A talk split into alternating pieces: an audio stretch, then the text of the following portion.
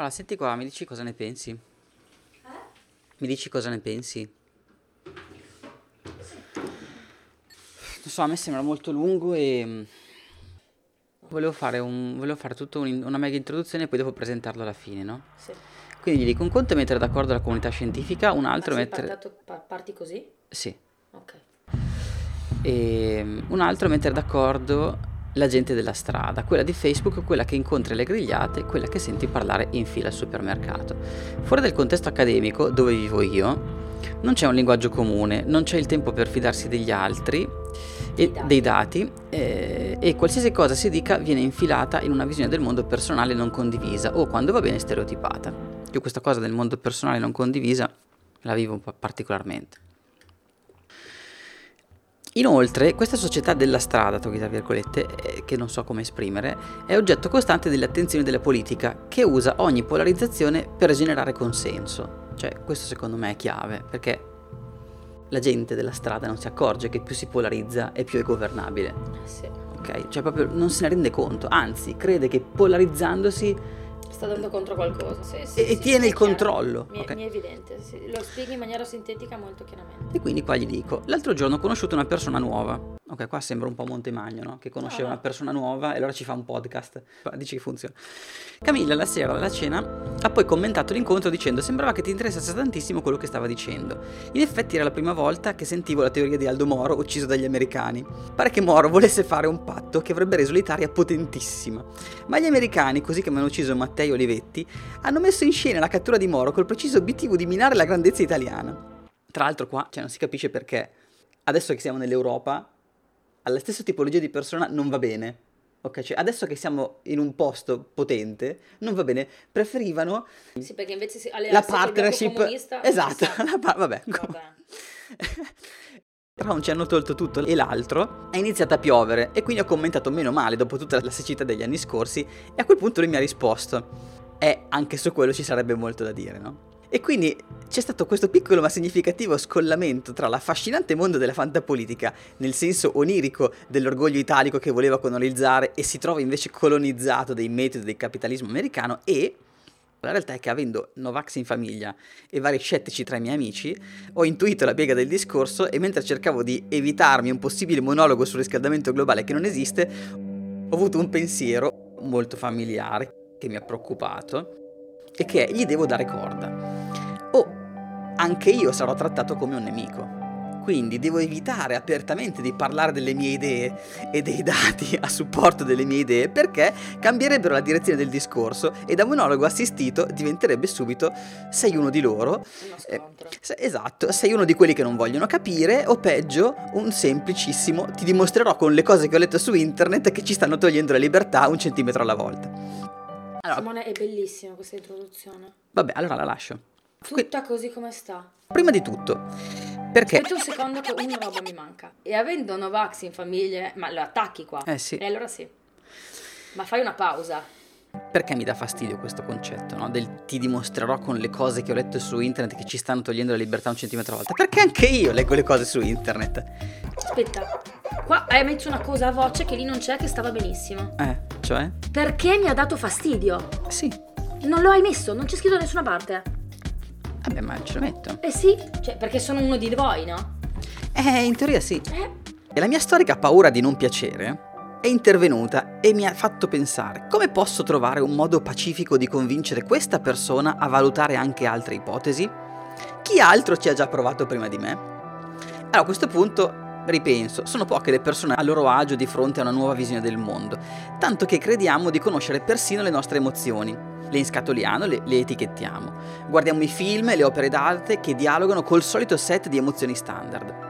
Ci sono alcune emozioni che non hanno cittadinanza, per esempio la famosa invidia, no? Quindi è impossibile ammetterla pacificamente, al contrario della rabbia che non vede l'ora di essere consapevolizzata. Questa parte qua, Simone, è di nuovo il... È inutile. Ma no, è di nuovo il... Ah, come ho letto sullo studioso! E dai, è questa psicologia. Ma questi sono i miei pareri, però. Ma lo so. Ma perché? Ma è una Ma frase. si perde ma- il filo di quello che avevi detto. Lo so che si perde il filo, ma tra le Abbiamo emozioni. cosa perso?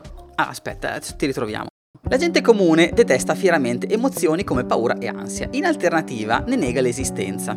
ma capisci dallo sguardo e dal tremore delle guance che odiano avere paura. E hai la prova quando le senti rifiutare costantemente qualsiasi informazione che rimandi ad un senso di responsabilità condivisa. Esatto. Proprio come il tema del riscaldamento globale, che fa una paura del diavolo. Personalmente sono ancora indeciso se mi faccia più paura la forza devastante della natura o la stupidità disumana dell'essere umano. Cioè questo, questo, è proprio un mio dubbio, no? Quindi ci sono persone che invece questo dubbio non ce l'hanno, anzi, hanno questa certezza incredibile. La natura gli fa più paura e quindi va addomesticata, Aspetta. plasmata. Questo se, questo se salsese, incredibile certezza, invece a Voset ha detto certezza incredibile, Devo invertirli? Sì. Che differenza fa? che è italiano. Gran Marnazzi proprio. Ma insomma non mi pare ad essere. Vabbè. La natura fa più paura a questa tipologia di persona, chiamiamola così, proprio dobbiamo inscatolarle. Ma quindi la natura va addomesticata, plasmata e soprattutto umanizzata. Queste persone che non hanno chiesto di essere messe al mondo, hanno però scelto con grande fatica il modo in cui vogliono condurre la propria esistenza e quindi non tollerano qualcuno o qualcosa che voglia fargli cambiare idea. La natura gli fa così paura che l'idea che esista un gruppo di persone superpotenti che hanno tempo da perdere cercando di governare l'umanità gli risulta preferibile al pensiero che l'industrializzazione abbia prodotto effetti collaterali dai quali il mondo non torna indietro. Il mondo vogliono capirlo con la loro testa, ma sono anche troppo indaffarati per dedicare più di 20 minuti la sera nel comporre un'idea di come vada questo mondo qui e soprattutto non amano mettere in discussione quello che si è verificato quella volta in cui si sono fatti un'idea. E e io qua mi trovo, perché anch'io sono fatto così. Cioè, se faccio un sacco di fatica per farmi un'idea, cioè dopo non la voglio mettere in discussione. infatti- Me la tengo sacrosanta, no? Infatti, metti, sì, sottolinea, non, non metterlo alla fine e basta, così. Mm. Anch'io sono fatto. Vabbè, anch'io sono così. A questo punto volevo fare un flashback in qualche maniera con qualche effetto speciale. La prima volta che ho sentito parlare Luca è stato nella sua comparsa in un documentario del 2010 che ho visto al cinema. Qui volevo anche parlarti del fatto che sono andato al cinema, ma forse no. Si chiamava Il Solo Minacciato. Oggi per fortuna si trova gratuitamente su YouTube. Luca aveva un cravattino rosso, qualche chilo in più e 44 anni. Ne sono passati altri 13, eppure ho chiarissima in mente l'immagine di Luca che prende in mano un pezzo di terra dai campi, sfalda una zolla, a me familiare, e dice questa è la base della sopravvivenza dell'uomo su questo pianeta, cementificando noi rendiamo questa terra inutilizzabile per millenni. Ecco, dopo aver visto quel documentario ho iniziato a preoccuparmi, ma più che pensare di votare 5 Stelle, all'epoca mi sembrava un progetto sensato, non ho fatto nulla. Ho continuato a viaggiare, a lavorare, ho fatto la famiglia, insomma ho continuato a sporcare il mondo. Qualche volta ho evitato l'ascensore, altre volte sono andato a piedi, ma in sostanza è più quello che rubo al pianeta rispetto a quello che rendo.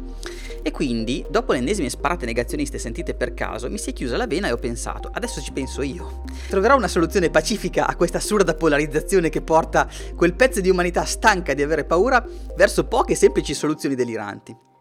La porterò a miti consigli intervistando la stessa persona che tanti anni fa mi ha convinto di una cosa semplicissima alla quale non avevo mai pensato, e cioè che la Terra è importante, ma non solo perché è casa nostra, anche e soprattutto perché è fragile. Insomma, pensavo, Luca è riuscito a convincere me tanti anni fa. Parla ogni giorno con persone che mangiano Tavor e Nutella, sicuramente... si capisce questa? Sì. Sicuramente potrà darmi qualche spunto di dialogo pacifico e costruttivo. E invece stava quasi per finire in tragedia, perché la mia paura di non piacere a qualcuno mi stava facendo dimenticare che se parli con uno scienziato non ti puoi allontanare troppo da quello che egli cerca notte e giorno, e cioè l'obiettivo della realtà scientifica. Ti presento una persona che di nome conoscerai già, ma che a me un giorno piacerebbe poter chiamare amico, Luca Mercalli. Comincio a occuparmi di meteorologia verso la metà degli anni 80. La passione per eh, l'osservazione dell'atmosfera mi nasce anche dalla vicinanza con le Alpi. Io sono nato a Torino, eh, le Alpi le ho sempre frequentate, un po' in vacanza, un po' per eh, curiosità. A pochi chilometri da Torino ci sono le prime montagne. Toccare la neve, toccare i ghiacciai per me è stato sempre naturale e proprio anche dai ghiacciai ho maturato la, la curiosità per sapere il loro comportamento. I ghiacciai sono un'entità geomorfologica che ha la capacità di variare in sincronia con i tempi umani, mentre veder variare la crosta terrestre impiega milioni di anni, un ghiacciaio invece è qualcosa di più pulsante che può arretrare o avanzare in sintonia con i tempi umani. Allora ho iniziato ad osservare i ghiacciai del Gran Paradiso, entrando come operatore del Comitato Glaciologico Italiano, che è un'antica struttura fondata alla fine dell'Ottocento per tenere d'occhio tutti i ghiacciai delle Alpi italiane. E da lì ho cominciato a rendermi conto che il ghiacciaio mi stava sparendo sotto i piedi. Questo accadeva nei primi anni 90. Eh, intanto ero studente e approfondivo ovviamente la mia conoscenza scientifica attraverso colleghi di, eh, di europei, soprattutto francesi. Eh, in quel tempo non c'era internet, si frequentavano i convegni fisicamente. Io ho avuto la fortuna di conoscere grandi glaciologi francesi che mi hanno un po' preso sotto la loro tutela e mi hanno insegnato eh, all'Istituto di Glaciologia all'Università di, Greno- di Grenoble, per esempio, come osservare i ghiacciai portando i metodi anche in Italia, là dove erano nel mio territorio assolutamente sconosciuti. E ho iniziato allora a osservare eh, i ghiacciai del Gran Paradiso con metodo scientifico decisamente all'avanguardia per quei tempi, eravamo nel 1991-92. A questo punto io cambio il mio atteggiamento, cioè fino a quegli anni era esclusivamente una curiosità scientifica, quella del clima, quella dei ghiacciai. Recuperavo dati storici antichi dai manoscritti delle stazioni meteorologiche ottocentesche, eh, elaboravo mettendoli in relazione al movimento dei ghiacciai, ma era esclusivamente un obiettivo di ricerca pura, chiamiamola così. Nel momento in cui, anche leggendo i paper scientifici che intanto si stavano diffondendo sulle grandi riviste di settore, quelle che usavamo come fonte di aggiornamento scientifico, eh, entra il tema del riscaldamento globale generato dalle attività umane. Ricordo che nel 1992 a Rio de Janeiro si tiene la grande conferenza delle Nazioni Unite sull'ambiente e sul clima, dove viene firmata la Convenzione quadro sui cambiamenti climatici delle Nazioni Unite. Quindi il tema climatico da scientifico diventa anche politico proprio a partire dal 1992. Io leggo queste prime comunicazioni, non era certo ancora un argomento né di massa né nei grandi media, che nel 1992, mancando internet, erano esclusivamente la stampa su carta, i giornali e eh, quel poco di documentari in televisione. E allora aggiungo il secondo obiettivo della mia attività, la divulgazione.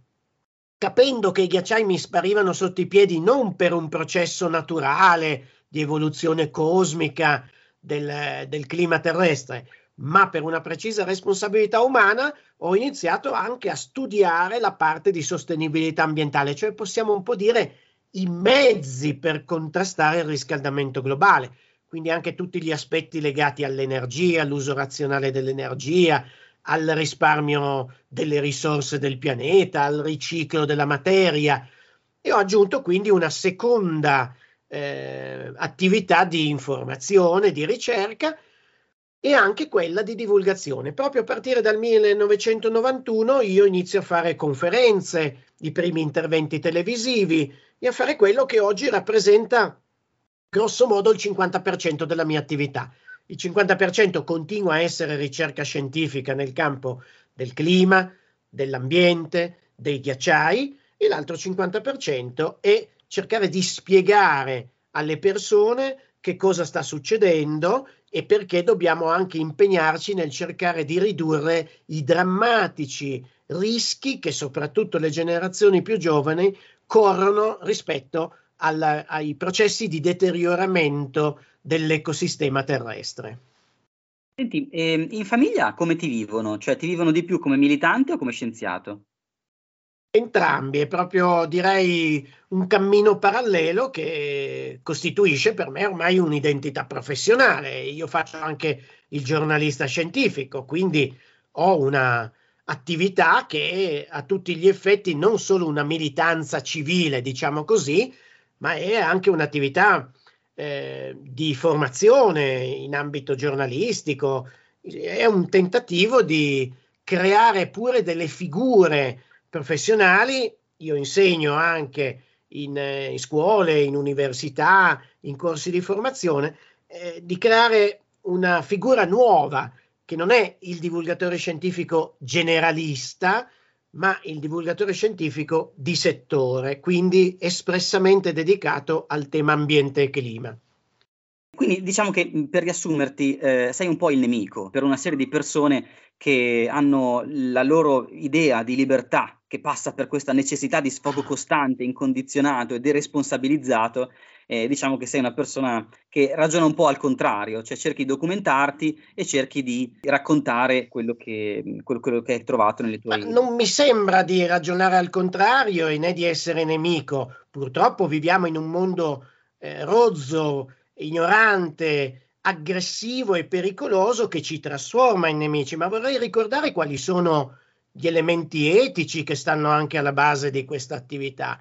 Primo, la scienza mondiale che si occupa del sistema Terra e che contempla tante discipline. Ricordo che non c'è soltanto in genere la climatologia e la meteorologia, ma accanto a questa io vi ho già parlato di glaciologia, c'è una glaciologia polare, ci sono gli oceanografi che si occupano del rapporto tra l'atmosfera eh, e il clima e gli oceani, ci sono i geomorfologi che studiano l'interazione per esempio con eh, le alluvioni, con l'aumento del livello del mare, ci sono i geochimici, eh, c'è una quantità di professioni ormai mature che si occupano dell'evoluzione del sistema Terra. E poi l'aspetto etico, altro che nemici. Io qui lavoro per evitare che i miei nipoti debbano soffrire un pianeta ostile. E quindi mi spiace che da un elemento di eh, sì, sì, profondo amore per il prossimo si venga trasformati in nemici e questo lo trovo veramente assurdo. Ci sono un po' due fazioni, eh, quelle che ammettono l'origine antropica eh, e quelle che non l'ammettono. Eh, quindi questa eh, mi sembra proprio la prima grande, la prima grande scissione no? tra, tra quelli che che vogliono parlare di ambiente, vogliono parlare di clima, ma alcuni di loro addirittura non ammettono l'origine antropica. Eh, su questo che cosa possiamo dire? Cioè, quali sono le certezze che abbiamo ad oggi, secondo te? Allora, non secondo me, ma secondo la comunità scientifica internazionale. Ci tengo a dirlo, la scienza oggi non viene fatta da dei soloni, da dei geni o incompresi o compresi.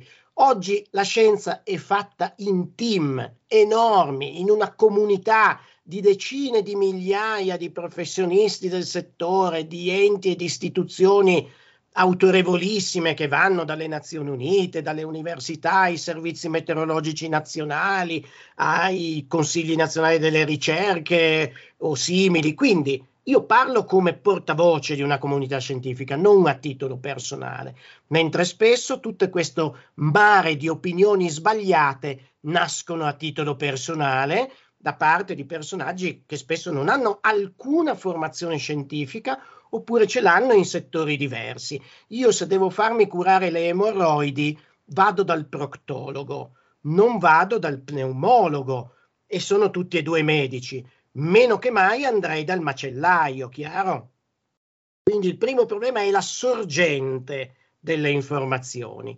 Secondo elemento, eh, non ammettere il ruolo antropico nel riscaldamento globale è un modo per deresponsabilizzarsi. Se la colpa non è mia, uno, posso fare quello che voglio, non accetto lim- limitazioni di qualsiasi genere nelle mie attività quotidiane, magari nuove tasse sul, sul carbonio, cambiamenti delle mie abitudini. È un modo facile per dire chi se ne frega. Mentre se accetto la responsabilità umana nel riscaldamento globale, è ovvio che poi devo mettermi in gioco da un punto di vista della coscienza e da un punto di vista della società. Allora, il tema del riscaldamento globale causato dalle emissioni di gas a effetto serra, in primis CO2 derivante dai combustibili fossili, più un'altra serie di gas come il metano, gli ossidi di azoto, l'esafluoruro di zolfo, gli idrofluorocarburi, eh, si conosce da cent'anni, anche di più. Il primo ad annunciarla è Svante Arrhenius, premio Nobel per la chimica de, de, alla fine dell'Ottocento, stiamo parlando del 1896, quando Arrhenius, uno svedese, pubblica il primo lavoro dove dice aumentando la quantità di CO2 nell'atmosfera aumenteremo la temperatura terrestre. Tutto ciò è stato verificato in oltre 100 anni di ricerca scientifica, e pubblicato sulle maggiori riviste scientifiche internazionali, recepito poi nel 1988 dal Comitato intergovernativo sui cambiamenti climatici delle Nazioni Unite, con i suoi sei rapporti fino ad ora pubblicati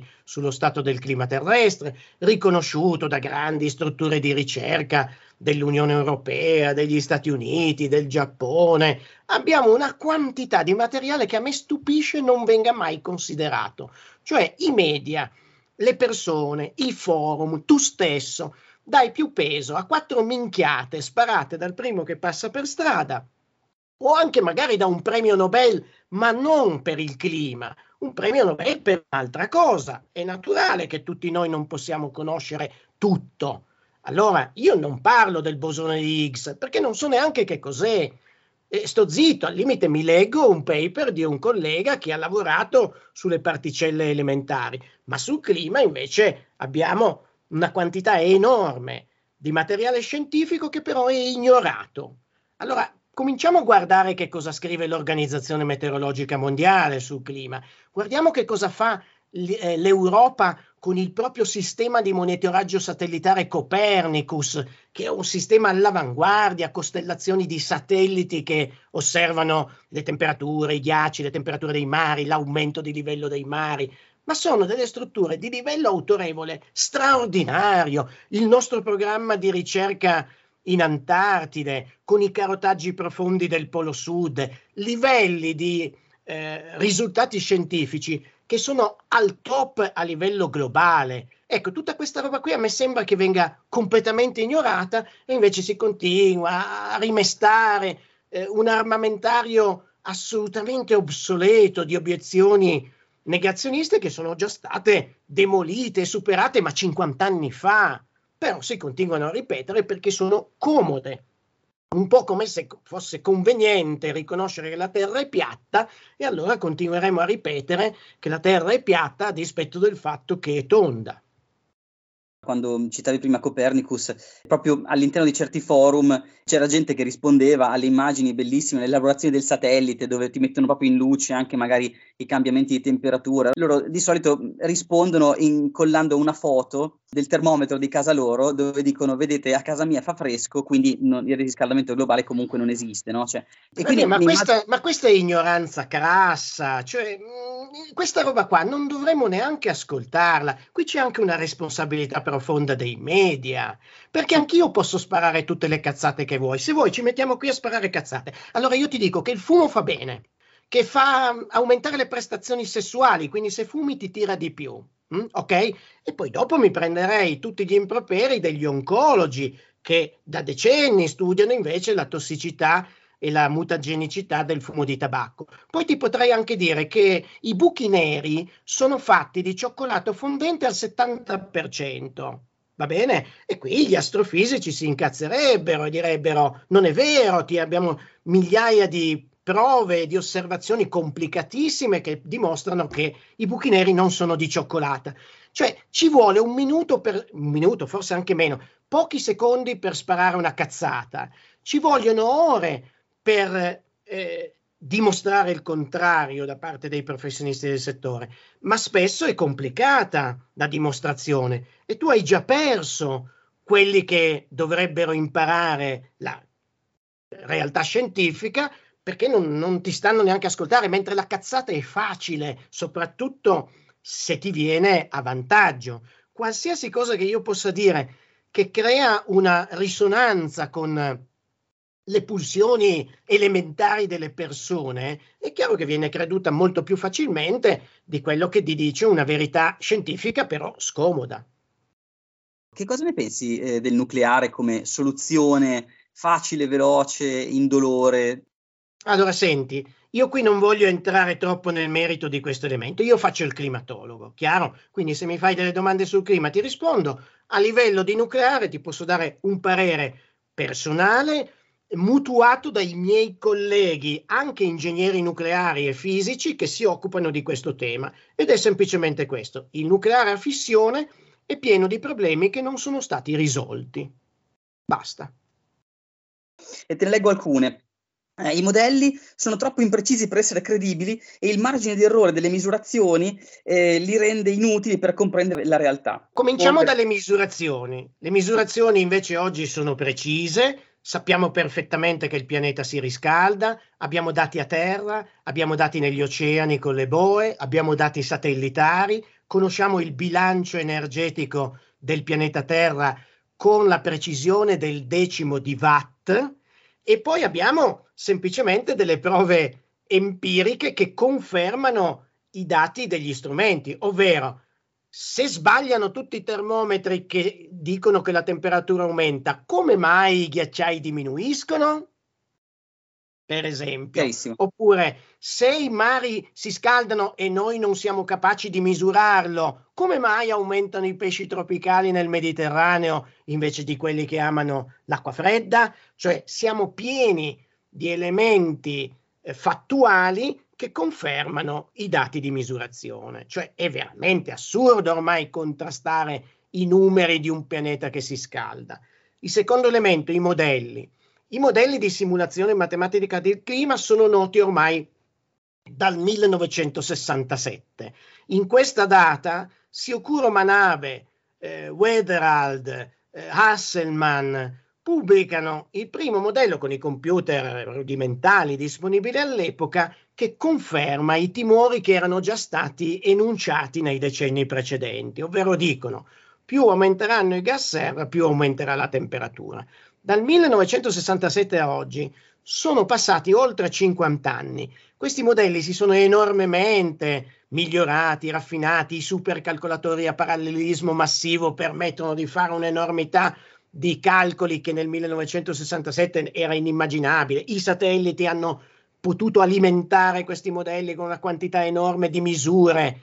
Il risultato è sempre stato confermato. Non c'è mai stato un colpo di scena per cui uno dice, ah, avevano previsto 4 gradi in più e invece i modelli di oggi ne prevedono 4 in meno o 18 o 24. Siamo sempre nel range dei primi modelli che sono stati confermati dallo sviluppo ulteriore di quelli successivi per questo lavoro è stato assegnato il primo premio Nobel per il clima.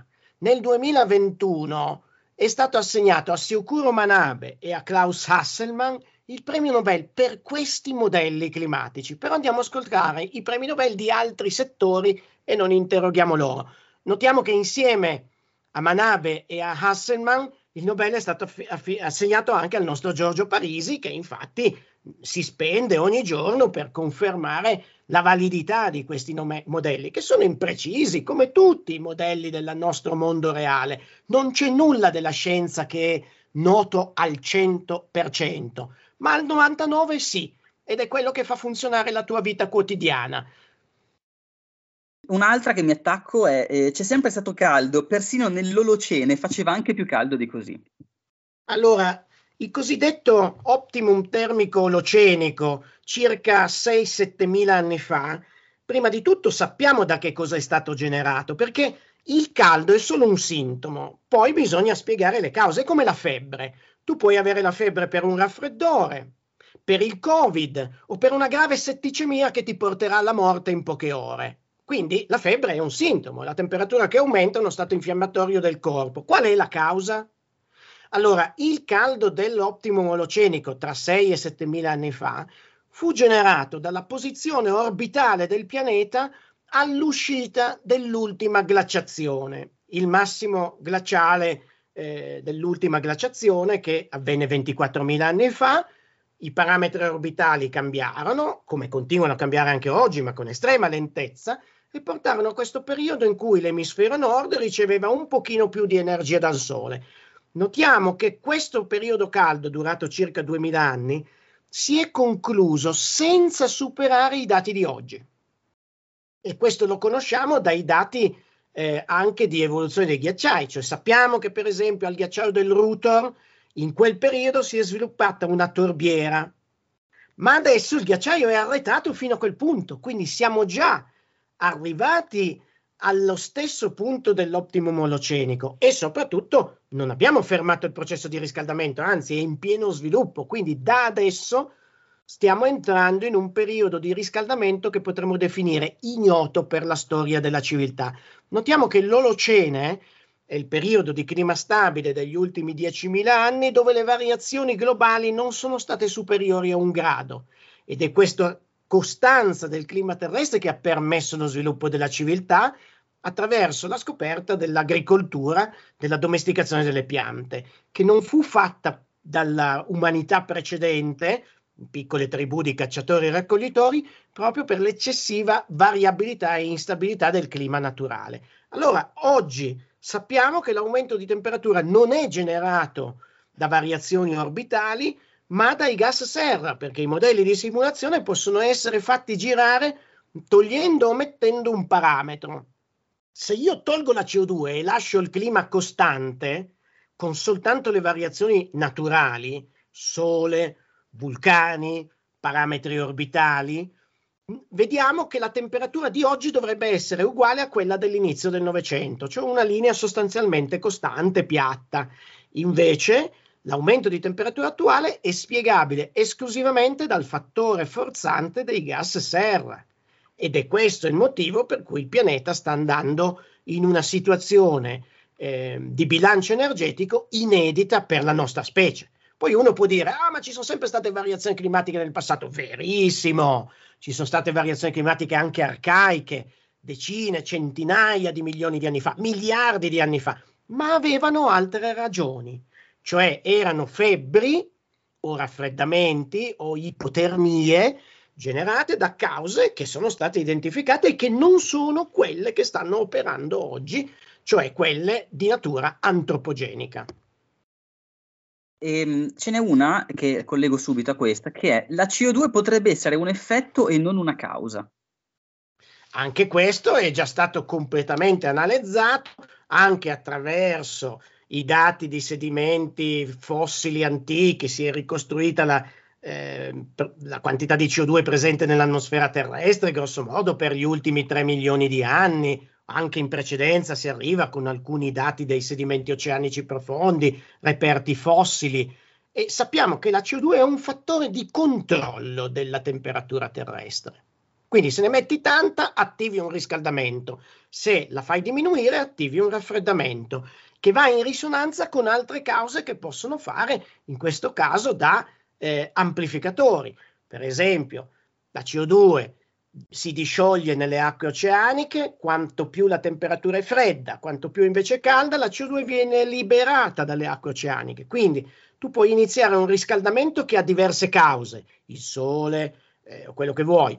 Eh, via via che la temperatura aumenta, gli oceani liberano ulteriore CO2 e amplificano ulteriormente il riscaldamento, oppure il permafrost, se comincia a riscaldare il pianeta, collassa il permafrost nelle zone boreali e libera metano, altro potente gas effetto serra. Quindi è un interruttore del clima, non solo la CO2 ma anche gli altri gas serra. Bisogna anche avere il tempo di leggersi tutti questi dati. Capisci? Io adesso ho semplificato, ma ci sono tonnellate di letteratura scientifica. No, guarda, mi, mi, basta proprio la punta del tuo iceberg, diciamo. Io concluderei con una eh, che secondo me è quella, quella, chiave, alla quale però bisogna rispondere dal punto di vista umano e purtroppo non scientifico. La più significativa che ho trovato è ci vogliono allarmare per governarci tenendo questa fase di emergenza perenne. Pensa che è esattamente il contrario di quello che pensavo io 30 anni fa. Cioè io 30 anni fa mi scagliavo contro, diciamo, quello che oggi viene visto come l'ordine costituito, la politica, le strane presenze eh, finanziarie, capitaliste, quello che vuoi. Cioè, nel mio piccolo io dicevo, ma accidenti, abbiamo un messaggio così drammatico sul futuro de- dell'umanità e dei nostri figli e nipoti e tutti se ne fottono. Non riuscivo a capire perché non ci fosse attenzione nelle istituzioni quindi ero io nella posizione di loro, possiamo dire, dicendo, accidenti, questa è roba importante, finiamo tutti arrosto, dobbiamo occuparcene.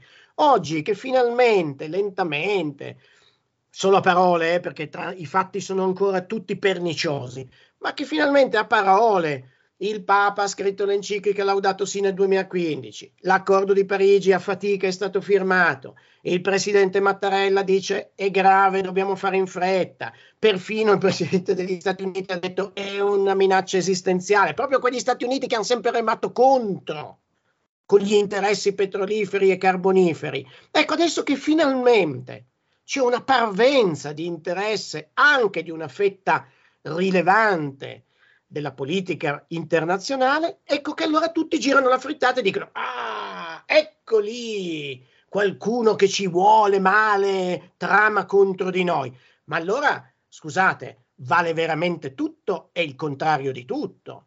Allora possiamo pensare a una dietrologia per qualsiasi cosa, come del resto è capitato anche con la pandemia. Quindi io concludo questo con fate che cazzo volete. Ecco, questo vi dico. Io mi sono stancato. Credo di aver lavorato per una causa giusta in 35 anni.